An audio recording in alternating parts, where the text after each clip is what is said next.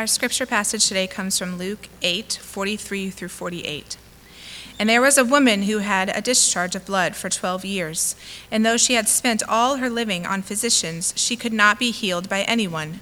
She came up behind him and touched the fringe of his garment, and immediately her discharge of blood ceased. And Jesus said, Who was it that touched me? When all denied it, Peter said, Master, the crowds surround you and are pressing in on you. But Jesus said, Someone touched me, for I perceive that power has gone out from me. And when the woman saw that she was not hidden, she came trembling and falling down before him, declared in the presence of all the people why she had touched him, and how she had been immediately healed. And he said to her, Daughter, your faith has made you well. Go in peace.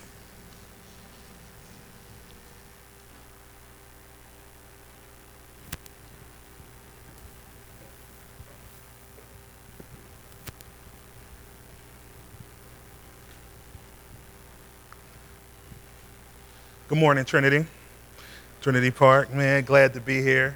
Um, you've heard my name throughout the service, but my name is Chris Cooper, and I am the RUF campus minister uh, at North Carolina Central University. And I'm honored to be here and humbled at the fact that I could come uh, preach and bring the gospel to you this morning. Uh, first and foremost, before we begin, um, I just want to give honor to where his honors due, and that's to your lead pastors, your elders to you for supporting North Carolina Central University RUF. Um, and because of your support, uh, things are going going fairly well. We actually just became the third um, recognized RUF at a HBCU campus in the history of RUF. So, um, Bible studies are happening. We, we have our first leadership board. Um, God has been gracious and He has been good. And um, people's lives are definitely uh, being impacted uh, by RUF on campus. So just want to thank you for that um, and get that out of the way. Um, and as we go on, man, uh, man, as I was sitting there um, just watching that video, uh, thinking about the oppressed and everything, I was like, God, just, just keep me together keep me together, man. Um, yeah, that, if you don't see that and it doesn't hurt your heart, oh man, and and and, and just that's just not in your prayers to, to, to man, just to pray to God about that. I, I don't know what will, uh, to be honest with you. Um, but my God is faithful and He's sovereign. He has it in control, and uh, we can rest on him. But man, in loving the Lord, we we we speak for those who, who are in unjust spaces, and, and we love those who, who may not have the privilege of things that we have. Um, so before we get started, man, can we just pray real quick? Father God, uh, grateful, grateful that you allowed us to wake up this morning and you allowed us to come together in fellowship with the brethren and have joy grateful about that, Father God. Holy Spirit, do the work that you are designed to do. Man, lead us and guide us into all truth when, when we seem to be walking away from it. Be a lamp unto our feet and a light into our pathway, Father God, as we walk throughout this dark world. Holy Spirit, soften the hearts of men so that the seed of the Word of God may be firmly rooted in our hearts, so that we may be a tree producing fruit, not for our own glory, or for our own self gratification, Father God, but for your glory and your glory alone. We love you and we need you. In Jesus' name, amen.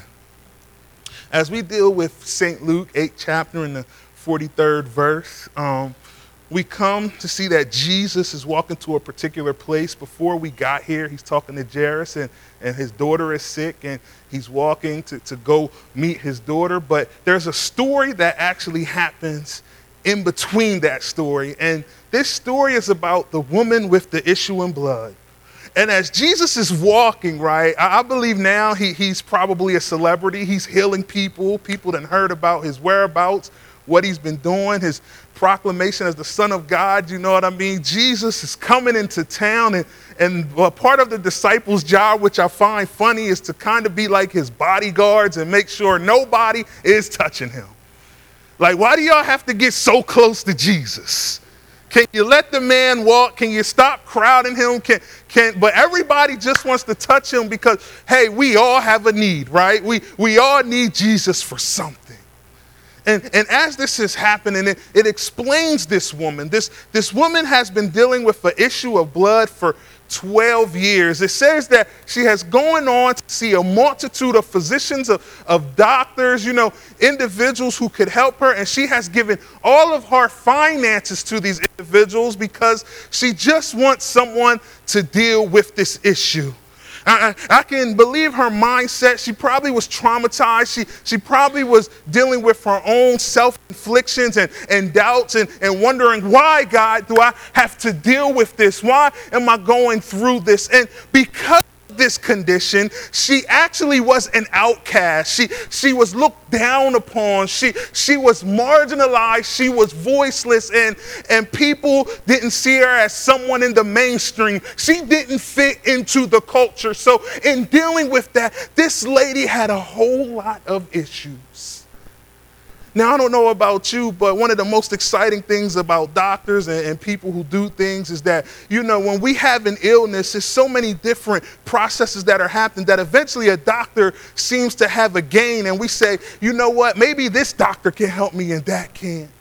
But if you went into the doctor's office and you realized no matter how many experiments, no matter how many things that have been done, nobody can find the answer to your situation, I think you will start to become a little bit hopeless. I, I think you will stop pushing to do it. And guess what? While doing it, you won't realize that your finances is actually going broke.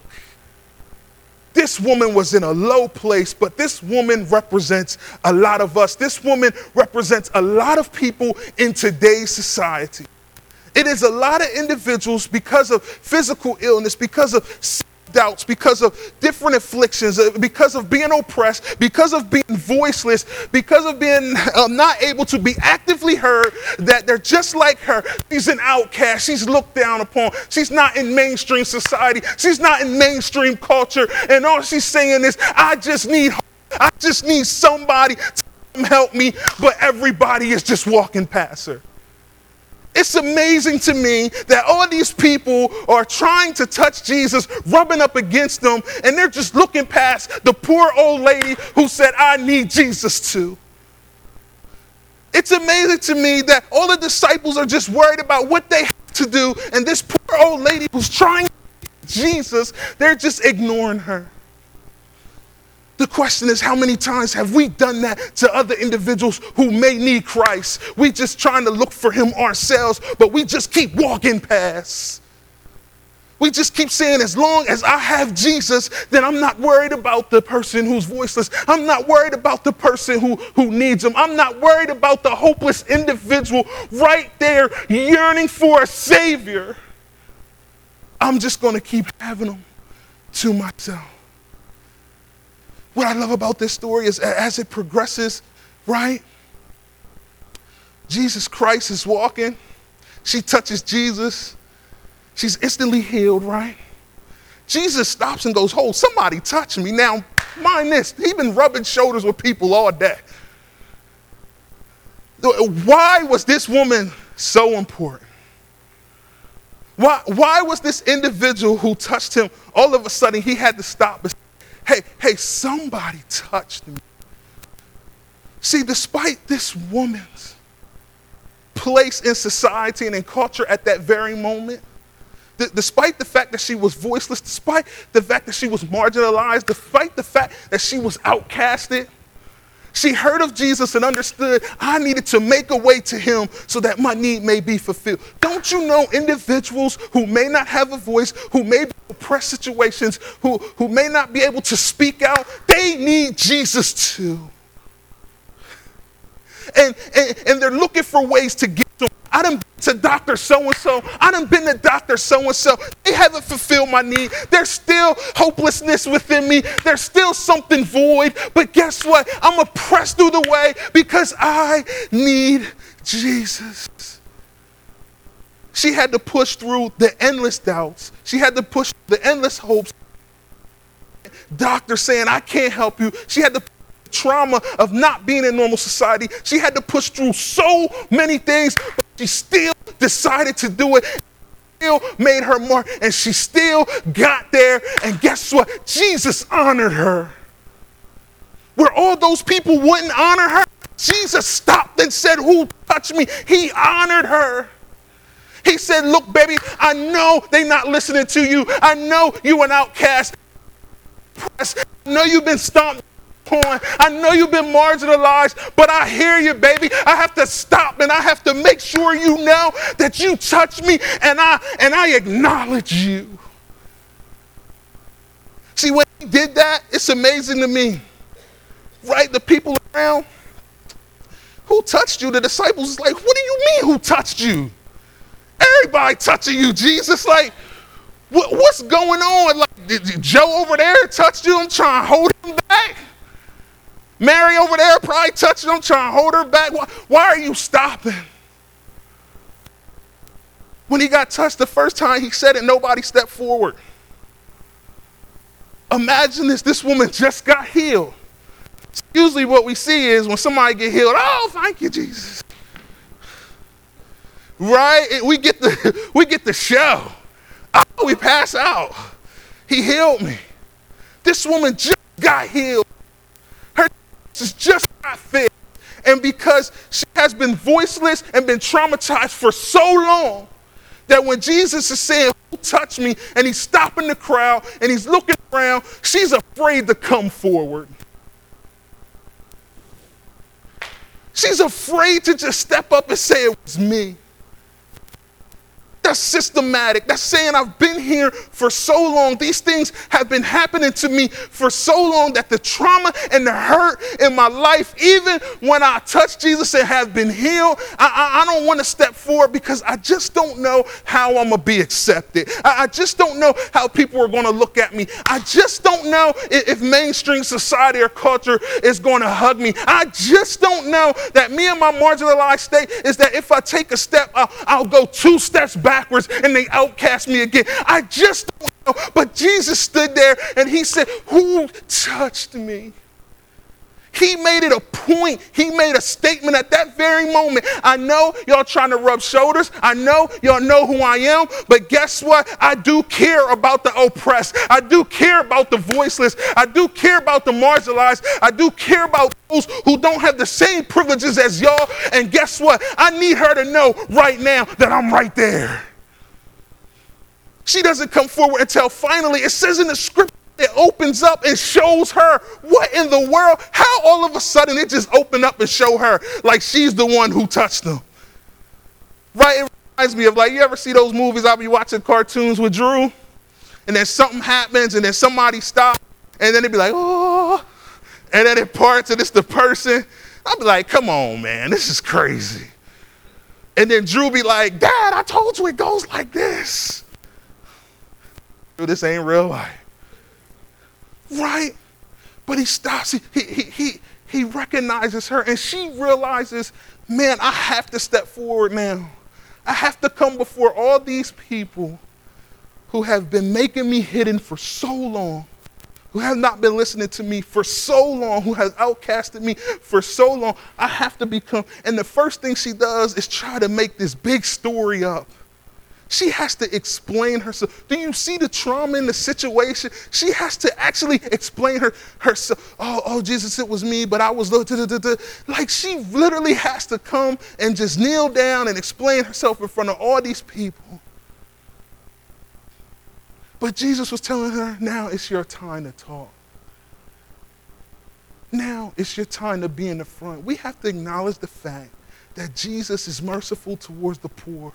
He's merciful towards the rich also. He's, he's merciful towards the privileged and he's merciful to the unprivileged. He's, he's merciful to the ones who are mainstream and he's merciful to the others who are not. He hears the voices of those who may have a bigger voice in today's society and he also listens to the voice of those in the closet. He listens to the main people and the marginalized. He has time for all of them. They are his children. And he said, Baby, I, you are my child right now, and I'm listening to you.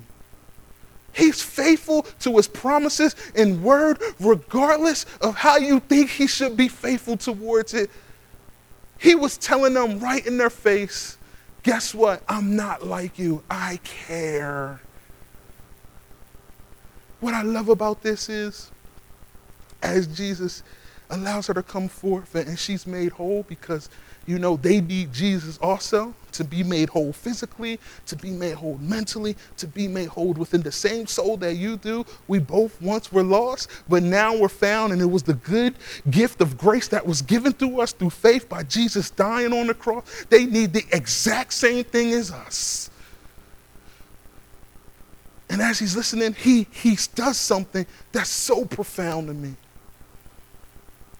See, when I got married to my wife, my daughter was nine years old, my stepdaughter, but she's my daughter. I love her. But she exposed in me so many selfish things that I never thought that I had in my heart. Right? Because in her being now my daughter, she had the privilege to be adopted into everything that I own becomes hers right? And then being adopted, that means, you know, my job with my money, I provided for her, you know, my with the house that we had, she lived in, I provided for her. And I started to realize that there was times where I would just be selfish and be like, I don't know if I want to do all of that. I, I don't know. I, I don't know if I want to take that forward, man. How, how, how, how would her father feel or how would such and such feel? And then I start reading the scripture, right? Jesus does something profound. He calls this lady his daughter. He doesn't say you with the issue of blood. He, he doesn't say you who has been healed. He, he doesn't say, hey, the person who's been dealing with this their whole life. Let me go through their history and show y'all how you dealt with this. No, he says, look, I know you've been outcasted, but you have been accepted with me, daughter.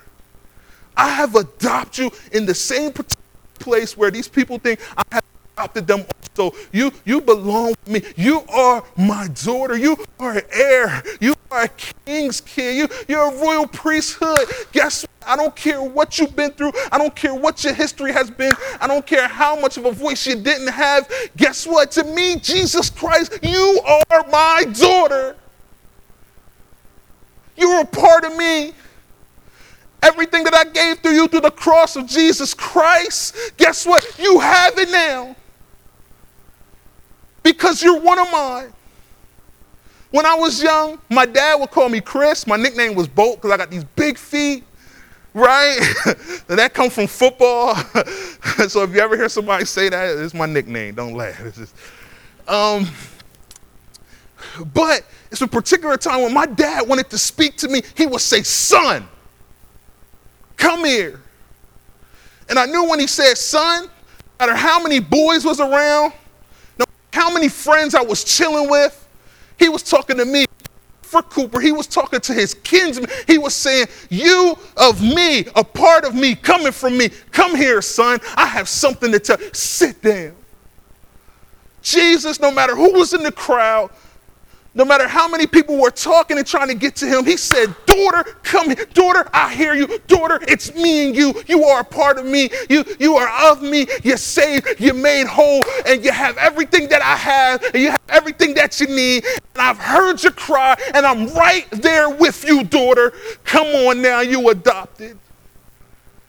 Could you imagine the feeling in her heart? How many names she probably been called? How many times she probably been ghosted, as the, as the college kids say, where they just don't even acknowledge her? Could you imagine her trauma and pain, and just for somebody to say, daughter, for somebody to say, I love you that much. Your faith has made you whole. I acknowledge you. Come unto me. I, I, I got you. You are a part of me. Just for that hug.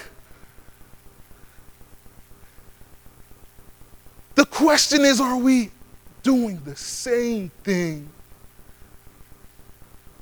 If Jesus adopted us, if Jesus died on the cross for us, if we had the free gift of grace because it wasn't by our will, but it was by His will, are, are we doing the same thing? Are, are we the disciples? Are we the people who are so into trying to rub against Jesus, hug him up, and say, I'm here for you, I'm with you, I want to be with you because you're my God? Or are we being selfish and individualistic while we see the marginalized, the unspoken? the people who are pressing the press there, are we ghosting them? Are we them? Are we the disciples saying, What do you mean somebody touched you? Why would you touch you? Why would you stop for her? Are we doing that?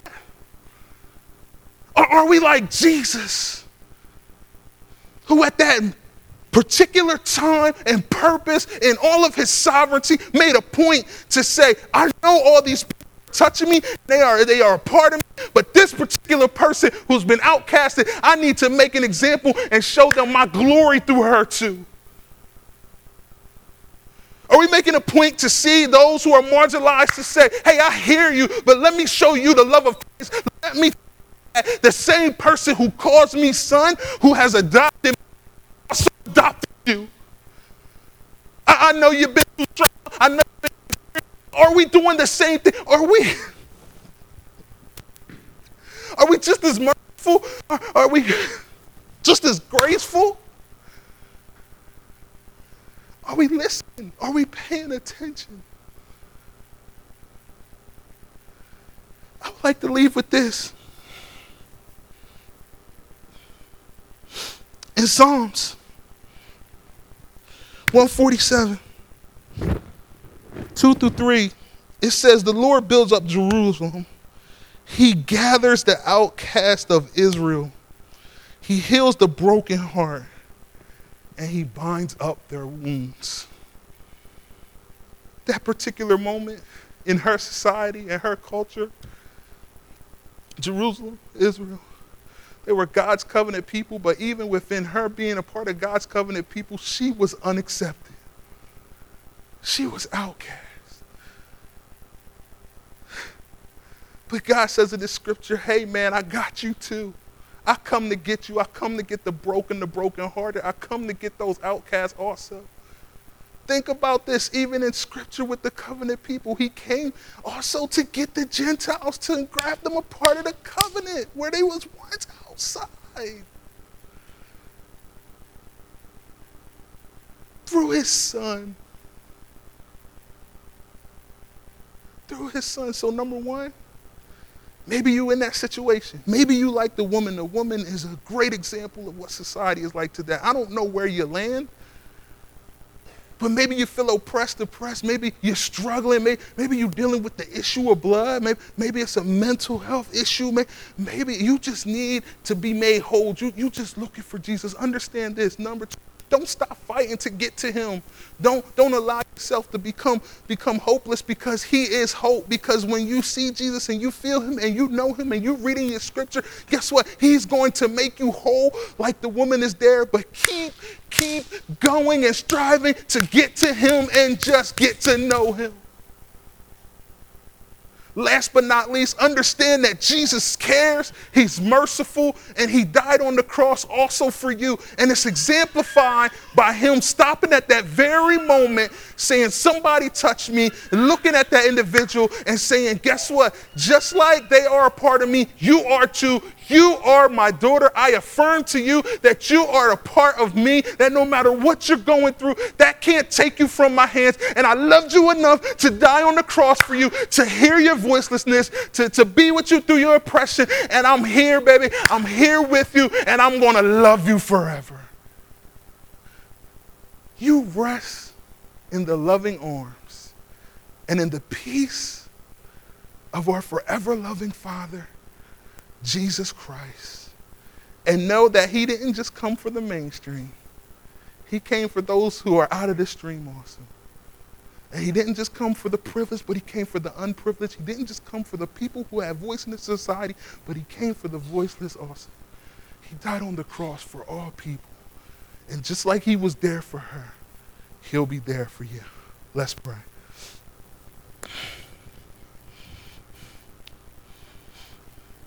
Father God, we're, we're grateful for your word. we're grateful that it pricks the hearts of men, Father God, that it allows us to self evaluate and know you a little bit more, Father God. Father God, you tell us to, to grow in you, Father God. And while growing in you, Father God, let us grow in also acknowledging and understanding those who, who, who may be voiceless, those who may be marginalized, Father God. Let us not be like the people blind to it, Father God, but allow us to see it, Father God, and not only to see it, but to act and to acknowledge it and to love, Father God. Teach us how to love, Father God. Let us be kind, let us be patient, let us keep no record of wrong, Father God. Uh, we know that love is forever. It, we always have faith, we always have hope, but out of all those things, we have love, Father God. Teach us how to love not only those who are important in our lives, but those whom we see out there who, who seem to be out of place, who seem to be disoriented, Father God. Let us love all men, Father God, as you have loved us.